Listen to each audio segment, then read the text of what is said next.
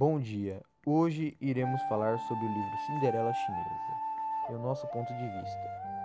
Bem, essa foi uma das histórias reais mais bonitas que já lemos e ouvimos. A autora, que é a própria protagonista da trama, começa apresentando uma origem desconhecida da história Cinderela, que remete a um antigo conto chinês.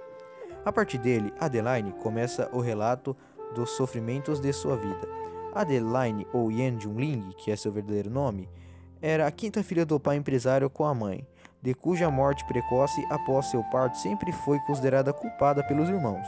Então surge a madrasta, uma madame francesa com que o pai de Adeline tem mais dois filhos. A madrasta, com trejeitos típicos de uma história de Cinderela, mima com exageros os próprios filhos e, com regras rígidas e injustas, maltrata a Adeline e seus irmãos, que também passam a ser ignorados pelo pai. É de dar pena as privações e humilhações pelas quais passa a menina e a angústia que demonstra no livro, narrado em primeira pessoa, pelo amor e reconhecimento do pai. Agora é com você, João.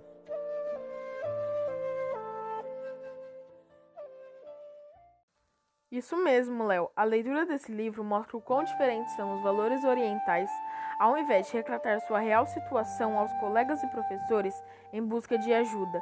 Adeline mente que possui pais carinhosos, que amam muito e se envergonha sempre que alguém descobre sua real situação. Uma das partes mais tristes do livro é quando, ao ser mandada pela madrasta para o internato, Anne descobre que o pai sequer se lembra de seu verdadeiro nome. Esse é um daqueles livros que faz você repensar os problemas que temos e a maneira com que o encaramos.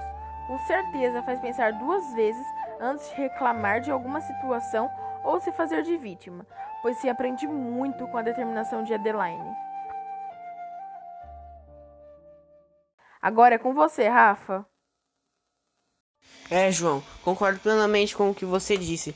E se pararmos para analisarmos bem, este livro faz bastante referência ao conto da Cinderela, contada por Charles Perrault, em que o pai fica viúvo, se casa novamente, a mulher maltrata Adeline e que ainda sofre com os irmãos que a acusam de ter assassinado sua mãe no próprio quarto. Mas vemos que ela não é só odiada também. Ela é amada e respeitada pelos colegas e professores do seu colégio, além dos avós e da sua tia Baba, que fica muito orgulhosa quando ela ganha uma medalha de menção honrosa nos primeiros capítulos do livro. E bom, foi este o nosso podcast. É, nós recomendamos esse livro para todos e muito obrigado.